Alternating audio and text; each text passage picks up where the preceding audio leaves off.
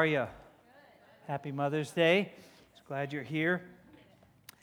We're continuing our study of uh, the life and times of David and working our way through 1 Samuel.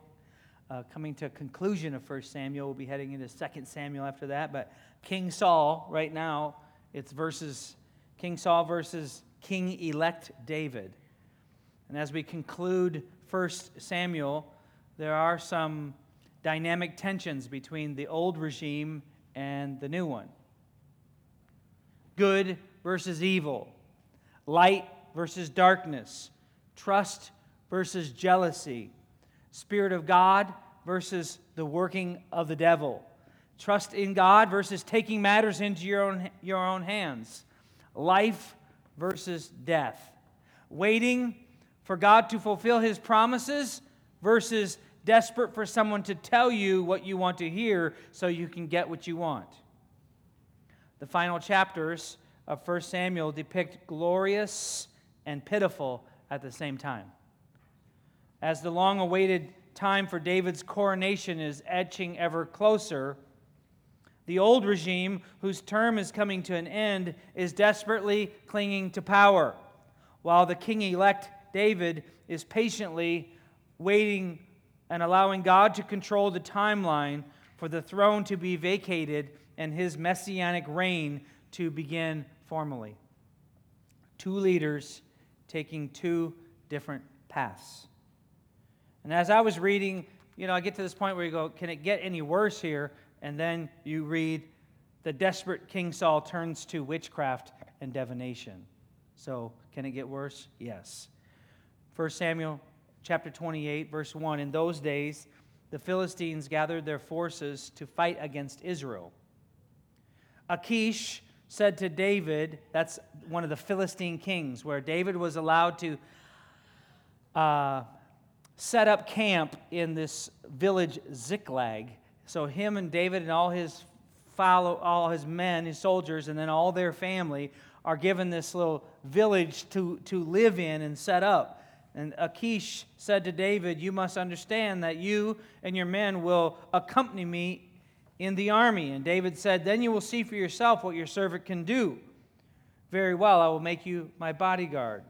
Now, the Philistine other leaders had been suspicious, suspicious of David that maybe he wasn't really going to ever fight against his own people, against Saul and the Israelites. And they didn't trust him, they didn't want him along. But David said, here, I'll go to battle with you, and now you'll find out what I'm made of. You'll, you'll find out what I can do for you. And chapter, verse 3 says, Now Samuel is dead, the prophet, and all Israel has mourned for him and buried him in his own tomb uh, in, in Ramah. Uh, Saul has expelled the mediums and the spiritists from the land. The Philistines assembled and camped and set up camp at Shunem, while Saul gathered all Israel and set up camp at Gilboa. And when Saul saw the Philistine army, he was afraid. Terror filled his heart. He inquired of the Lord, but the Lord did not answer him by dreams or Urim or prophets. Saul then said to his attendants, Find me a woman who is a medium or a witch or you know a fortune teller, so I may go and inquire of her. There is one in Endor, they said. I want to pause here for a moment in this narrative, and I'll keep reading in just a moment. But it appears that this is a good example of the difference between religious obligation and personal conviction. The king had already banned, it says, he banned all witchcraft, all, all uh, fortune telling, all seances, that anything that was not of the Lord and inquiring of the Lord, inquiring of the dark forces, inquiring of, you know, uh, of the, the underworld spirits was banned. Not allowed to operate in the land of God's people. So the king knew it was something he was supposed to be against. But when he finds himself in a life and death situation, it doesn't look like he himself believed the danger of those dark forces. He inquires of the Lord and he gets no direct word from God, no dream, no vision, no prophetic word. Yet the armies of the Philistines are camped within eyesight, or at least within knowledge, within striking distance of them. If any prophets of the Lord remained near Saul, uh, which chances are there weren't many left as he had been uh, executing a lot of people around him, is he frightened to see the course of this pending disaster and he compromises in weakness, it's obviously not a conviction of his. It's not something that he has bound himself to. I mean, we already know the commandment, thou shalt not kill, and yet he's not, he set out the word to have David killed. God's anointed, one of his own people, his own son in law. He, he's not going to stop He's demanding the execution of a righteous friend, family member, follower of God, and he's already executed the 80 priests at Nob. So let's continue reading. Saul disguises himself then. He takes off his king's robes, puts on regular working man clothes. And at night, he and two men went to the women, the woman. Consult a spirit for me, he said, and bring up for me the one I name. But the woman said to him, Surely you know what Saul the king has done. He has cut off the mediums and spiritists from the land. Why have you set a trap for my life to bring about my death? And Saul swore to her by the Lord, As surely as the Lord lives, you will not be punished for this. Then the woman asked, Whom shall I bring up for you? Bring up Samuel, he said. Then the woman saw Samuel, and she cried out at the top of her voice, Ah!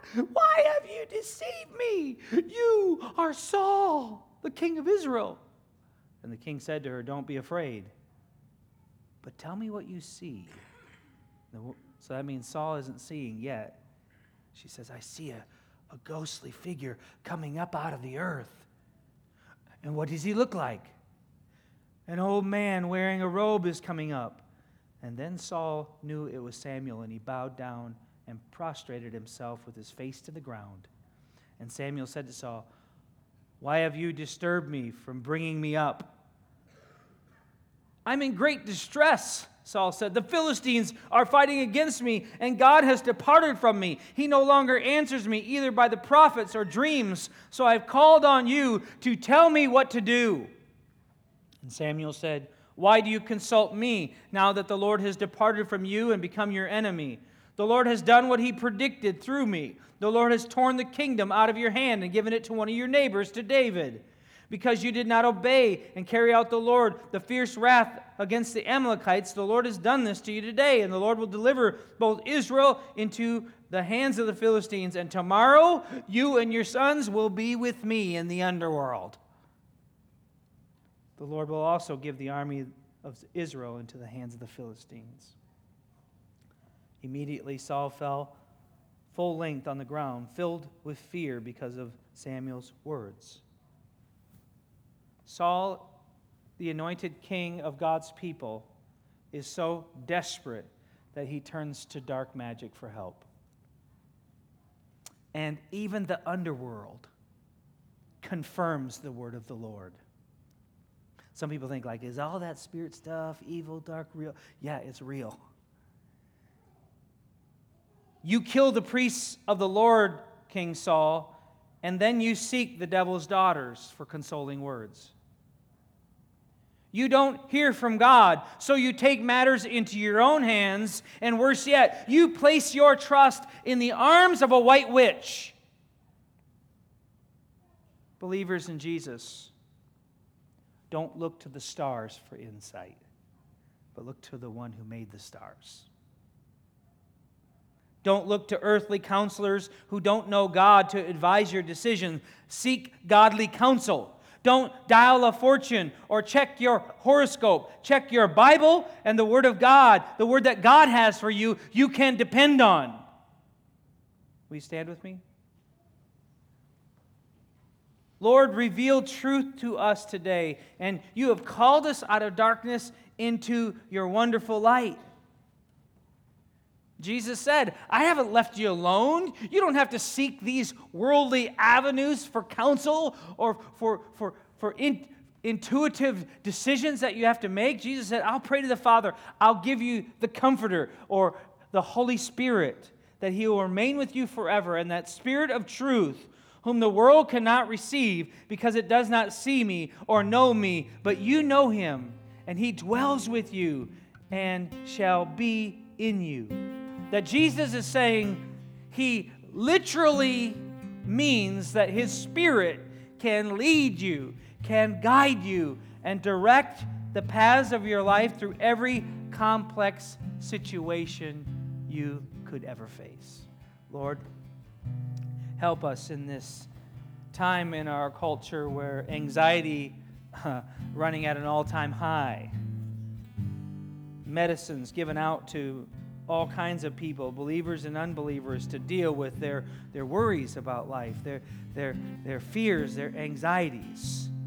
But you, would you continue to strip those away from us so that we can be a people who trust you, a people who have put our confidence in you, a, a, people that uh, can uh, lay our burdens before you and know that you can carry our fears, our worries, and anxieties way better than than we ever could. And it won't, it doesn't have to be just sedated to help us to get by. But we can walk in, under your covering, in your confidence in these last great days in Jesus. While Saul is consulting demons in fear of the Philistines, David is facing personal tragedy at the highest order. When David and his men arrive back at the village uh, where they've been allowed to settle in Philistine territory, Ziklag, their community is burnt. Much of their personal belongings were burnt. What was really valuable, their herds and their, their gold and their, their jewelry, whatever kind of valuables they had in their little safe, were, were all taken. Their women and their children were captured and taken by the Amalekites. Chapter 30, 1 Samuel, verse 3. When David and his men reached Ziklag, they found it destroyed by fire and their wives and sons and daughters taken captive. So David and his men wept aloud until they had no strength left to weep. I don't know if you've ever mourned that hard in your life before, where, where, where you mourn and mourn until you are literally exhausted and cannot do anything else. David's two wives had been captured Ahinoam of Jezreel and Abigail, the widow of Nabal of Carmel. David was greatly distressed because the men were talking of stoning him. Each one was bitter in spirit because of his, their own loss of their own wives and children. But David found strength in the Lord his God. And then David said to uh, Abiathar, the priest, the son of Ahimelech, Bring me the ephod. And uh, Abiathar brought it to him, and David inquired of the Lord, Shall I pursue this raiding party? David's men are blaming him. And the minute their families are, are, are messed with, they want another human to blame. They want someone to pay for their loss. They want to blame and exact their revenge on their leader, David. How could you take us out on this raiding party and leave our families unprotected? Leadership is difficult. No wonder so many people would rather not lead. You put yourself out there. You accept a difficult challenge. And the balance of people skills make it difficult to succeed without a mutiny, without people undermining what you're doing, without people whispering about the decisions you made. But David looks to the Lord at this time. David inquires of the Lord, should I rescue my family? now, to most of us, that's kind of a bizarre question, isn't it? Like, hmm, my wife and kids have been captured. Should I try to rescue my family? You know, like most people, right? They, they wouldn't even stop to pray. Why should I even ask? My family's being carried away right now as we speak. They're going further and further away from us. But David stops and says, Lord, should we chase them? And most of us, we wouldn't stop. we would react probably more like this I don't know who you are, I don't know what you want. If you're looking for ransom, I can tell you I don't have money. But what I do have are a very particular set of skills. Skills I've acquired over a very long career. Skills that make me a nightmare to people like you. If you let my family go, that'll be the end of it, and I will not look for you. I will not pursue you. If you don't, I will look for you, and I will find you, and I will kill you. Welcome to Falls Church.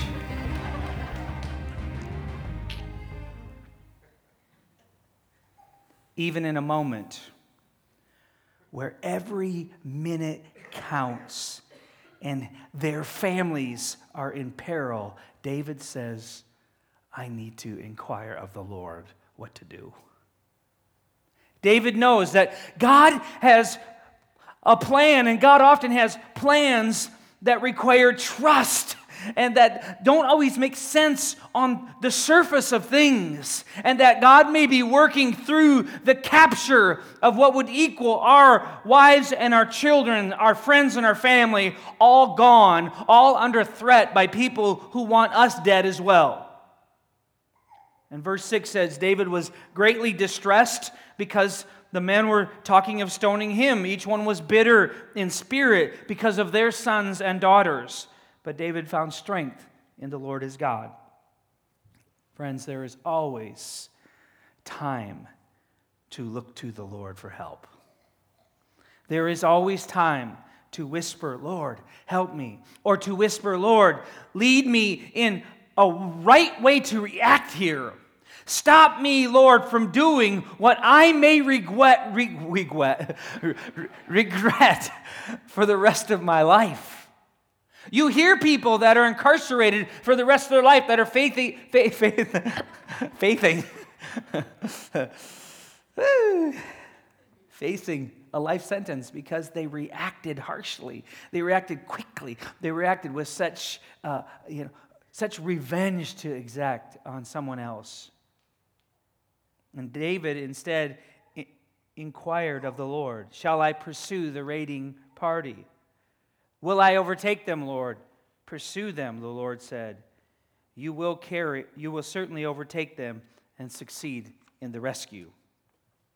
David and his 600 men with him came to Besor Valley, where some stayed behind. 200 of them were too exhausted to cross the valley. But David and the other 400 continued in pursuit. They found an Egyptian in the field and brought him to David. They gave him, they, they gave him water to drink and food to eat part of the cake of pressed figs and two cakes of raisin. He ate and he was revived, for he had not eaten or any food or drunk, drunk any water for three days and three nights. And David asked him, Now that you have your strength back, who do you belong to and where do you come from? He said, I'm an Egyptian, the slave of an Amalekite. My master abandoned me when I became ill three days ago. We raided the Negev and the Kerethites and the, some of the territory of Judah uh, belonged to Caleb. We burned Ziklag. David asked him, Can you lead me to this raiding party? And he answered, Swear to me before God that you will not kill me or hand me over to my master, and I will take you down to them. He led David down, and there they, they, they were scattered over the countryside, eating, drinking, and reveling because of the great amount of plunder they had taken from the land of the Philistines and from Judah. David fought them from dusk until the evening of the next day, and none of them got away except for 400 who rode off on camels and fled. It must have been a massive army if only a 400 fled away, because that's how many David's men he had. So they got them all except for a puny little 400 that snuck away. And David recovered everything the Amalekites had taken, including his two wives. Nothing was missing, young or old, boy or girl, plunder or anything else they had taken. David brought everything back. He took all the flocks and herds, and his men drove them ahead of the livestock, saying, This is David's plunder. David ended up saving his family, getting all his stuff back, and even more. He also took everything the Amalekites had looted from the other villages they had gone to before Ziklag. Saul is facing the Philistine armies, overcome by fear and not hearing anything from the Lord, and he turns to the witch of Endor. Saul is not battling the evil forces of this world. He stops the fight against them and instead tries to collaborate with them, seeking to unify with them, joining forces with the underworld. There is a spirit world, and it's real. And there's real dark power that can dazzle, that can bewitch, and that can impress fleshly humans. It's real. But the dark forces employ their power on their own terms and for their own good. And they oppose the work and the gospel of Jesus Christ. It's their very nature. David has tapped into the anointing and the Spirit of God. And David is living in the land of his enemies, surrounded by the spirits of this world, and yet writing songs of worship to God. David has every reason to doubt, to complain, to seek pity, and yet he sings of the goodness of God. 1 Samuel ends with chapter 31, re- recounting how Saul was surrounded by the Philistines and that an arrow had pierced him. It actually says that Saul had a critical condition. He was in critical condition. We can't know what was on his mind, but was he sensing his defeat? Was he sensing humiliation? Was he sensing torture by the Philistines that that is why he fell onto a sword? Was he already going to die? If he has a critical wound in that day and age with the medical, you know, things around, good chance they were going to give him a good bleeding to see if he would recover from his, his wound. so was he going to die and he just pulled his own plug, fell on his sword? Can't say.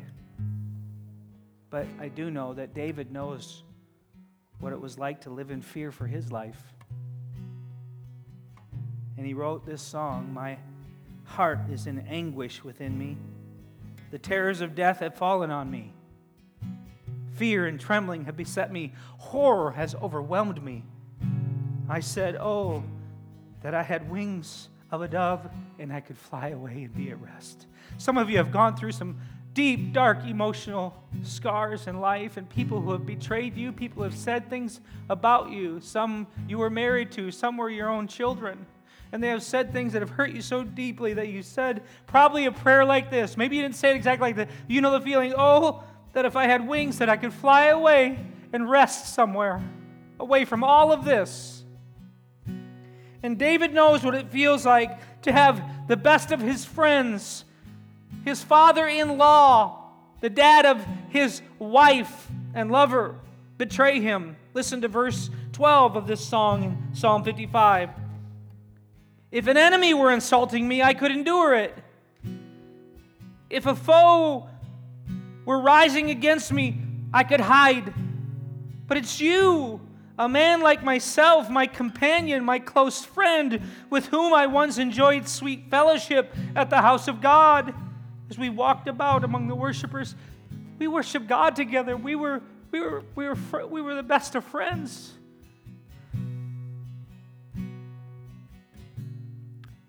And David doesn't always get it right in his life, as we're about to find out in the coming chapters. There's some big blunders. But surrounded by the enemies of God and rejected by his own people, and no, I'm not talking about David anymore, was the life and the example of Jesus. And unlike David, Jesus' enemies found him. And unlike David, he wasn't hiding for cover in a cave. Because when the plot against our Lord Jesus unfolded in full scale, they found him in a garden openly, praying talking to his heavenly Father, encouraging his disciples stay awake and pray and keep watch. But they fell asleep. And the forces of hell were collaborating against the Son of God. And the Son of God was preparing for war himself in prayer, giving his life, saying, Not my will, Father, but yours. Not my kingdom. He didn't leave any gorgeous temple here. He didn't leave a pile of monuments to Jesus. He wouldn't allow his disciples to build them when they wanted to. He said, Not my will, your will be done. Will you stand with me? Lord, in these last great days, we're at times we feel like we're living among the Philistines with a, a culture within a culture, or we're a, we're a culture of the people of God surrounded by so much of the world everywhere we go. Voices and songs on the radio that uh, are, give, are telling lies to a group of people, are consoling people that the right person at their side, they'll feel better. One more drink will ease the pain. A little more money, a little better job, a little more respect, and they'll, they'll feel better about their lives. But those are lies, God. That you have built us, you have designed us, God. You have put it in our DNA to not live for the things of this world, but to seek, to ask, to seek, to knock on the doors of heaven, to find God, to find you, Lord, to find your purposes for our lives, to be awakened in our senses to what are we building on this earth, because what we build with human hands is built on sand and will crumble. Continue to give us a mindset and fill us with the Spirit of Jesus. Lord, and whatever comes our way, may we turn to you. May we fall before you. May we inquire of the Lord, even in moments where it seems like we don't have time to pray. Make us people that look to you to battle in the most dynamic way possible, like Jesus did when all hell was facing him, bowed before you and said, not my will, Lord, but yours. In Jesus' name, amen. God bless you. You can find us online at falls.church or by searching Facebook at facebook.com slash fallschurch.sf.